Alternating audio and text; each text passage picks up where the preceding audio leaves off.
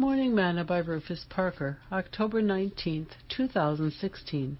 And Joseph's master took him and put him into the prison, a place where the king's prisoners were bound, and he was there in the prison. But the Lord was with Joseph, and showed him mercy, and gave him favor in the sight of the keeper of the prison.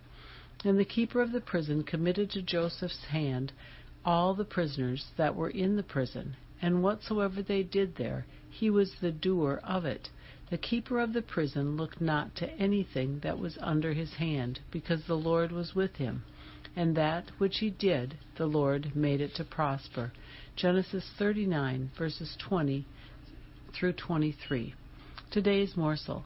One of the things about life is that there are going to be those times of low points, those times that we feel that we are all alone and no one cares. When we look at the life of Joseph, it seems that he would be filled with many low points. Loss of his mother at a young age, betrayed by his brothers, sold into slavery, accused of tempted rape, lied on, and who knows what else. But Joseph did not allow his low points to affect his character. When you are in your low points, it's easy to do what is wrong or to accept compromise. But when we observe the life of Joseph, he did not give in to temptation nor follow the wrongs of others.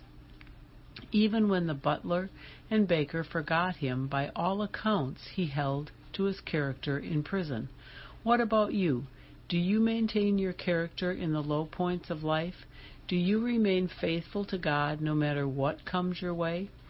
Remember, character is not developed in crisis. Character is developed by doing the right thing day by day. Sing, I'm learning how to lean and depend on Jesus.